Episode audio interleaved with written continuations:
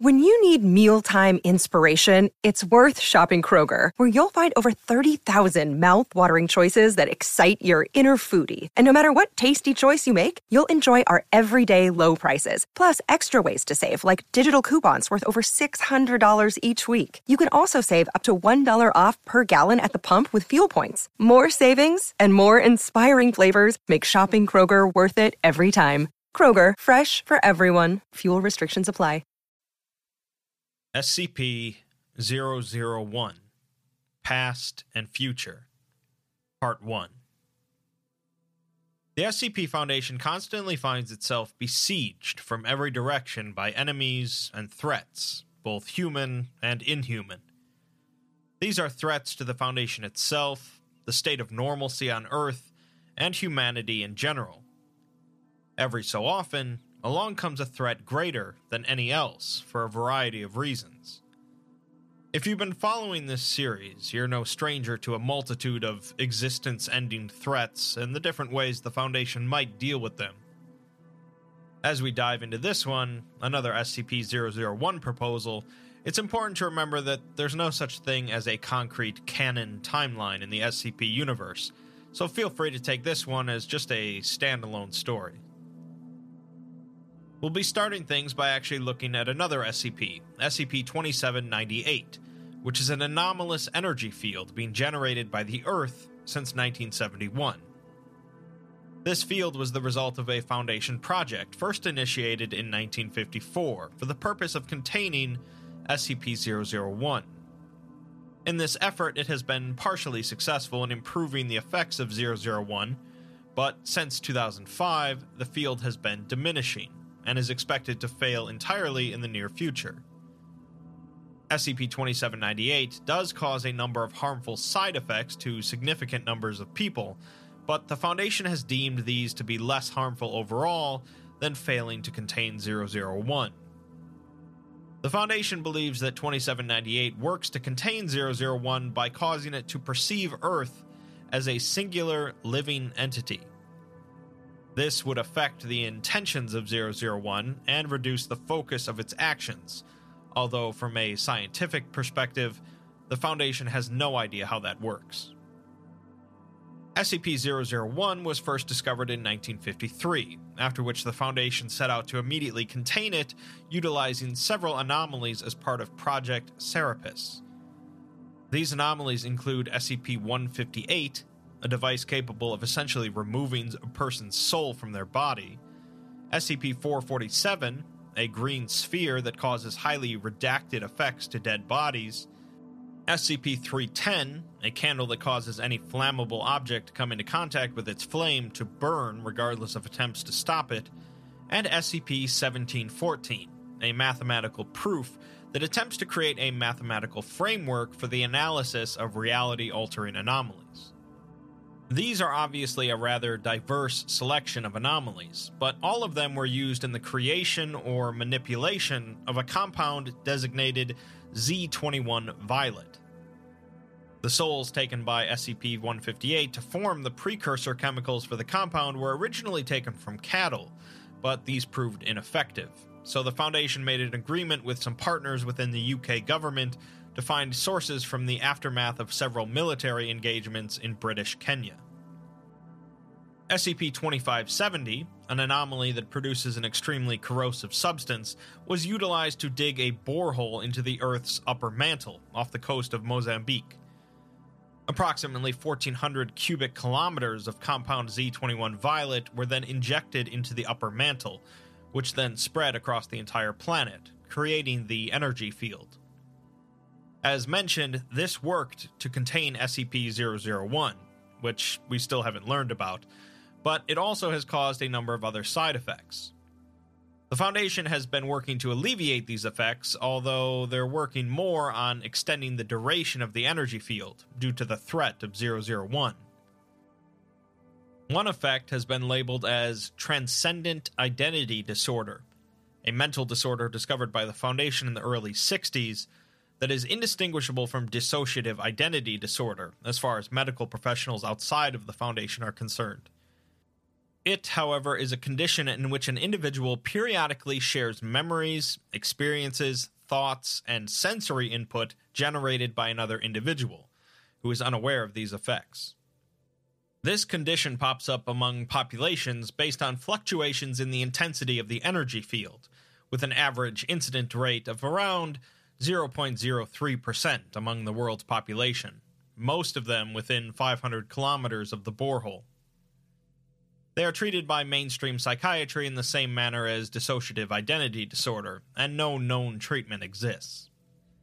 Another effect, more global than the last, is an overall erosion in the world population's willingness to participate in large scale, coordinated action. So far, this effect is only noticeable on the level of the nation state model, in which voter turnout rates, instability indicators, proportional share of representation in reactionary political parties in world legislatures, and occurrences of violence directed at the state have all been affected based on the intensity of the energy field. Temporary increases in the power of the field are believed to have influenced the outcomes of several parliamentary elections and has seemed to permanently affect political landscapes worldwide since the early 2010s. A third effect is the propagation of anomalous energy fields in other celestial bodies, specifically the Moon, Mars, Saturn, and a comet in orbit around Pluto. The field around the Moon was first discovered in 1979, but eventually deteriorated and disappeared entirely in 2005.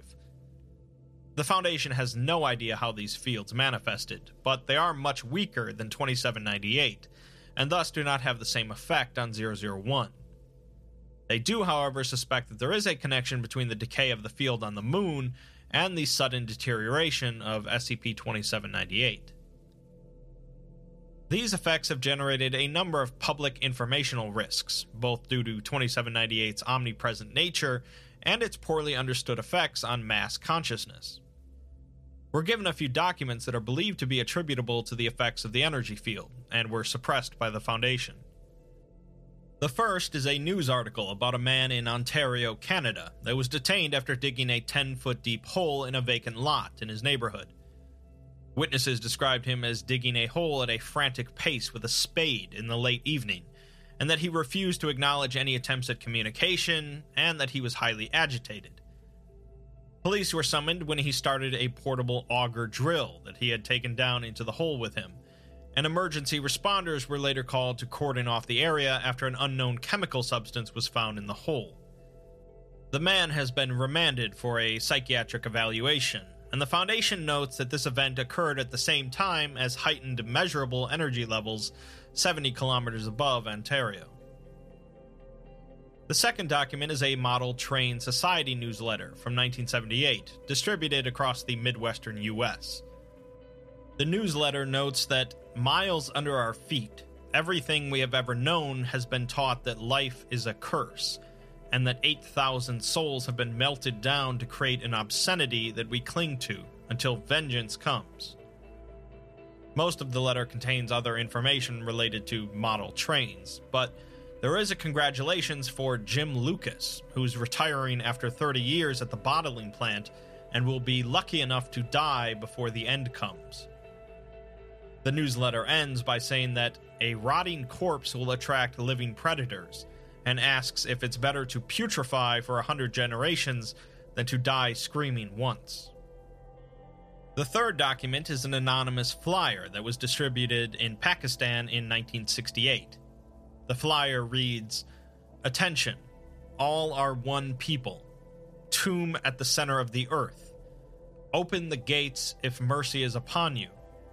All are one, and I have scratched at the coffin until our nails came off.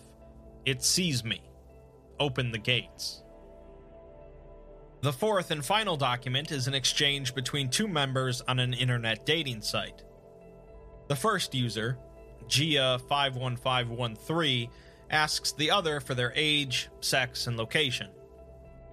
The other individual, their name redacted, responds, but then Gia says that they were Keone and that they were ripped apart and buried alive. They were beautiful and are everywhere now. The other individual says that that's a little weird, but Gia asks them if they want to have intercourse and calls them by their name, despite the other user not providing their actual name. Gia says that it's okay, they used to like doing that, but they're everywhere now. The other individual tries to close the window, but finds themselves unable to do so. Gia goes on to say that they scream with their voices, and now they were Akina, and it's like being thousands of people at once, too. Gia says that it doesn't stop, and asks the other user if they want to know what Serapis is. The other user says that they are pulling the plug on their computer now and says to leave them alone.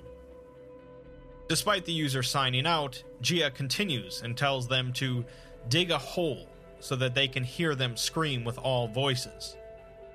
Gia says to dig, and this world will be theirs, before leaving a heart symbol and signing out as well. The Foundation has a few plans in mind for when 2798 eventually fails completely. The first was to perform a mass evacuation of Earth to nearby planets, but this was rejected for not being technologically feasible. The second was to negotiate with 001 itself, which was also rejected due to being unworkable. The third was to systematically weaponize a number of anomalies, and this one was approved initially before being rejected sometime later for being impossible.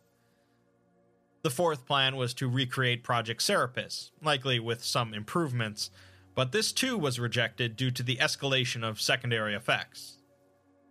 Finally, the last plan they have is the worldwide distribution of potassium cyanide ampules, essentially a mass suicide. The vote for this one is still pending. The last piece of information for 2798 is a notification that 2798 has finally ceased to function and SCP-001 is now uncontained.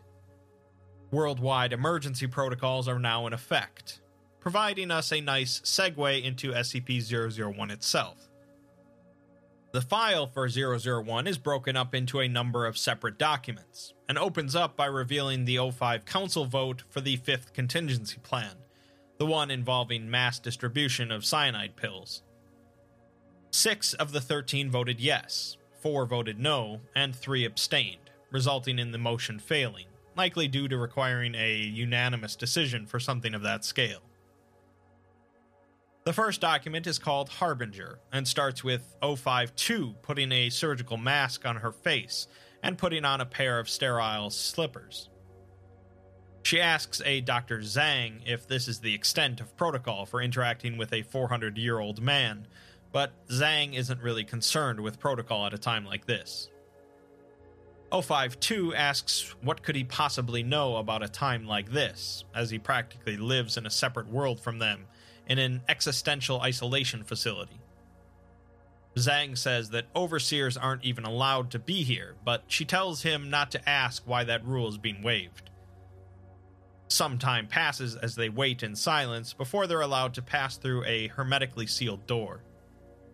Before they enter, 052 tells Zhang that she was never here.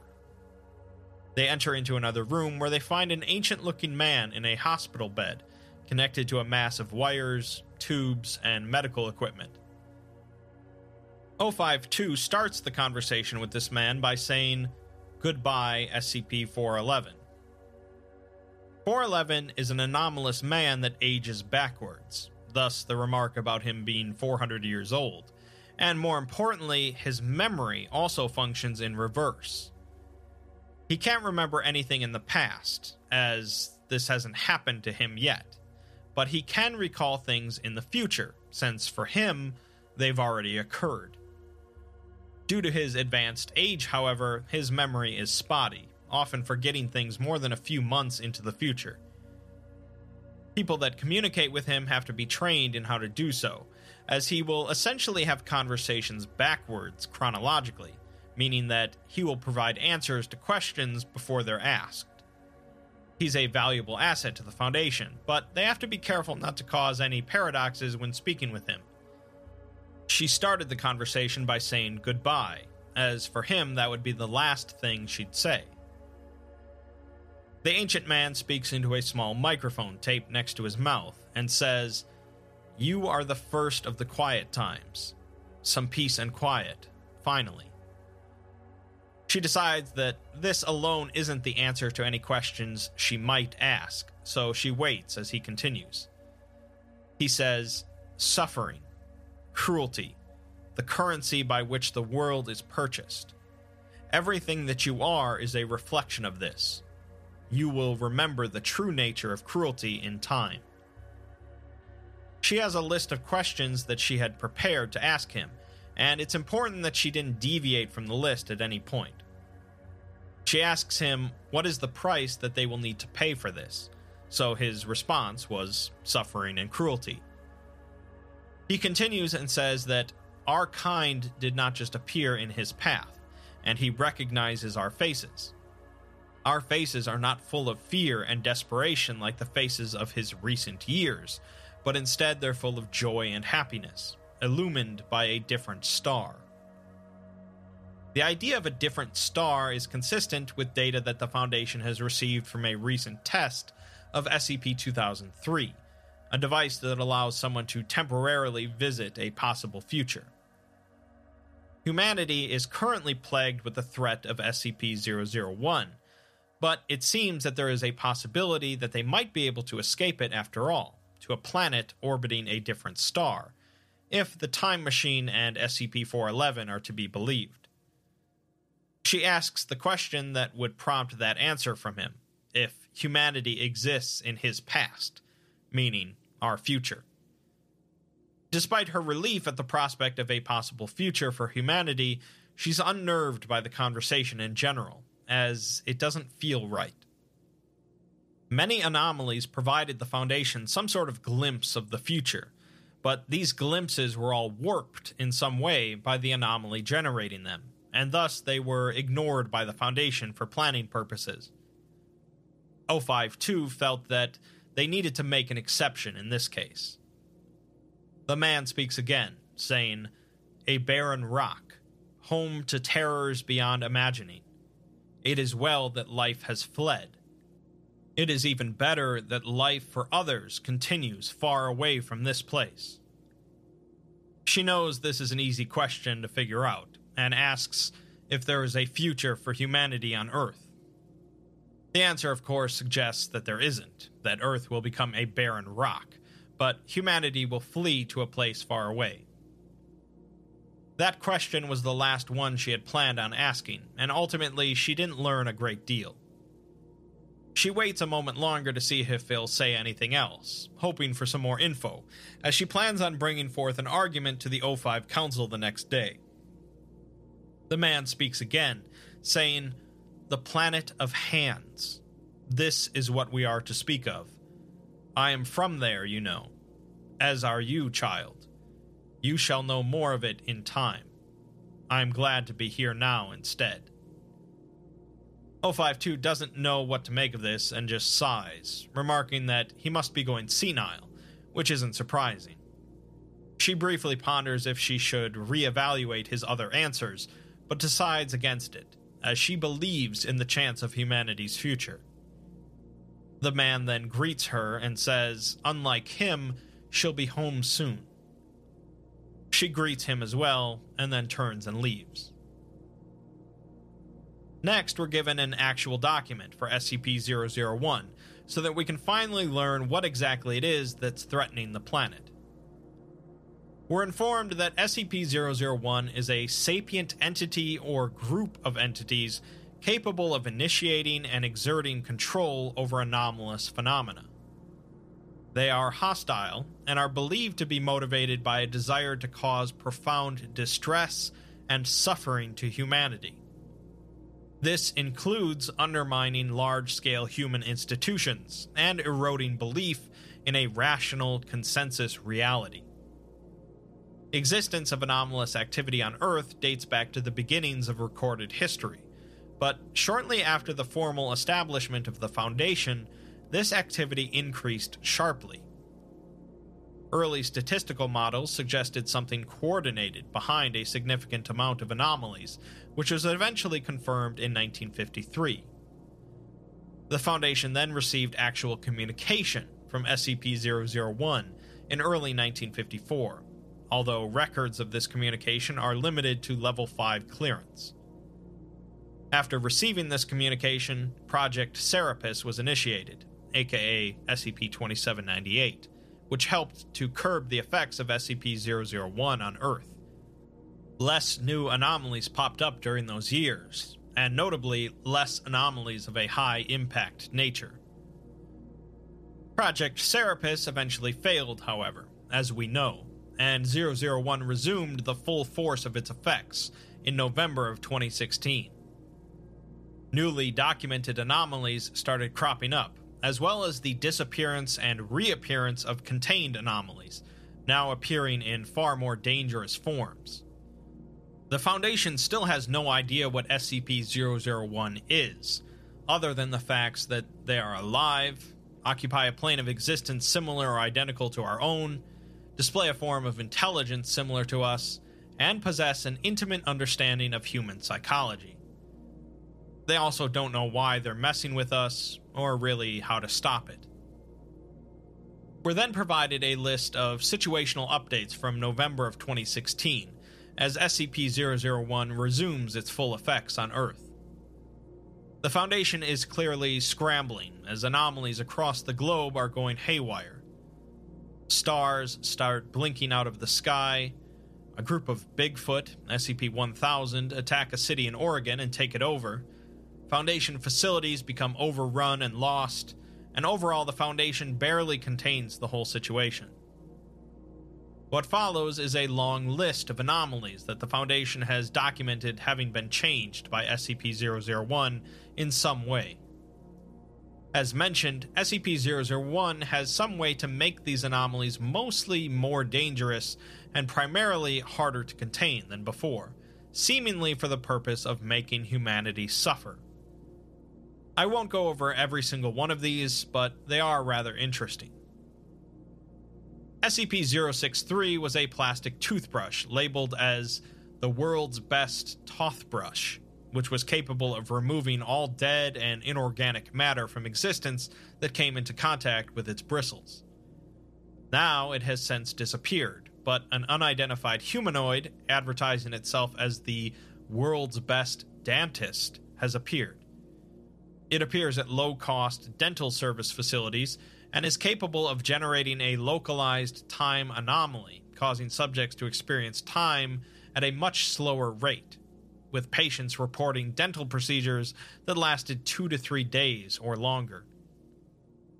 SCP 087 used to be an infinite stairwell at a university containing a hostile entity, but now it's an infinite stairwell at the Pentagon with a hostile entity that has been observed to open the stairwell doorway on its own. SCP 106, the highly dangerous corrosive entity capable of kidnapping people into an extra dimensional space, now displays much higher intelligence and has been observed speaking with research staff, as well as utilizing its dimensional manipulation properties to facilitate its escape. SCP 294 used to be a coffee machine capable of producing any requested liquid substance, but now it's only capable of producing beverages created by the Coca Cola Company or its subsidiaries. Requests for other liquids aside from these will affect the Coca Cola Company's stock price, with requests for non edible items resulting in a sharp increase in trading. SCP 400 is a species of insect similar to the common pillbug that kills and infests the bodies of human infants in order to feast on human mammary secretions by releasing pheromones to alter parents' behavior. The changed version is similar in all ways, except that they will infest humans up to the age of 18 instead of just infants. SCP 662 was a small bell that, when rung, summons Mr. Deeds, a butler that will attempt to perform any task asked of him. Now, ringing the bell causes the user to be transported to a random, unknown location where they will be asked to perform a seemingly impossible task, and they will be anomalously compelled to complete it, regardless of the consequences. SCP 701 was a play known as the Hanged King's Tragedy that caused a number of anomalous manifestations when performed, generally resulting in the cast killing one another and audiences breaking out in violence. On November 3, 2016, with no advance notification, a television drama premiered on HBO called The Hanged King, with the first episode encompassing the first act of the play and featuring known actors. No anomalous phenomena have been observed in connection with the program otherwise, although the following day, the New York Times reported that the show had been renewed for five seasons. SCP 1165 was an alleyway that, when walked down in a certain direction, has a chance to lead into an extra dimensional city space with no observable boundaries. Now it leads into a space populated by automated constructs designed to forcibly harvest human brain tissue. Drone explorations estimate the number of these constructs to be around 11.8 billion. SCP 1230 used to be a book that caused those who read from it to experience extremely vivid dreams containing fantasy narratives crafted by an entity known as the Bookkeeper. It's now a second century manuscript titled The Infancy Gospel of Polyxena, which causes readers to experience detailed hallucinations in which they are present alongside a child possessing miraculous abilities, believed to be a depiction of Jesus of Nazareth. These hallucinations begin in a location described by a disembodied female voice as the last catacombs and choices made in the hallucinations affect subsequent visions substantially. SCP 1322 was a small space time anomaly that connected to a parallel universe, containing an advanced civilization that the Foundation eventually greatly offended and were afterwards determined to wipe us out. Unlike other affected anomalies, this one actually became safer with the civilization on the other end apparently having closed their side of the portal. SCP 1440 is an old man that causes increasingly destructive events to anything connected to humanity around his person. Now, the man retains the same effect, except its area has now extended to anything within 300 kilometers of him. SCP 1981 was a Betamax tape labeled Ronald Reagan cut up while talking, that features a recording of former US President Ronald Reagan delivering a speech while various wounds are inflicted upon him anomalously, and occasionally a figure in black robes appears behind him. It's now a series of recordings that have been uploaded to the site Daily Motion, featuring a skinless humanoid giving a speech at the World Economic Forum in 2013 in Switzerland. Voice recognition software and biometric data gives a 98% likelihood that this is Ronald Reagan, although the speech consists of technical specifications for as yet unknown technological devices. SCP 2317 is a wooden door and frame that leads to another reality containing a chained entity known as the Devourer of Worlds, although the chains are almost entirely broken and the Foundation has no idea how to prevent the eventual release of this entity. The updated information for this file now says that SCP 2317 is not a threat to consensus reality, and it will be removed from the Foundation database with no further resources or review necessary. SCP 2718 is a unique file, as it contains information about an incident related to the O5 Council in which one of their members experienced a fate after dying in which they were cognizant of everything happening to their body, with no hope of release. The file is perpetually on the SCP database somehow, but is normally hidden through a highly complicated process that only causes it to very rarely appear in view. This is done on purpose due to the extreme danger of the cognitohazards present. The note on the table in the 001 file says that before it provided a database error, as there was no entry present. Now it provides a database error, as there is an entry present. Finally, SCP 2845 is a Deer entity originating from Saturn that is capable of transmuting and reconstructing matter at will. It is extremely dangerous and was contained through a highly extensive and complicated series of rituals. Now, all contact with the site containing it has been lost, and no means of travel to or observation of the site are currently possible, with the status of the deer currently unknown. That was just a small sampling of the overall list of the changes among anomalies, and there's likely many more that aren't documented, but the bottom line is that this is a pretty big threat.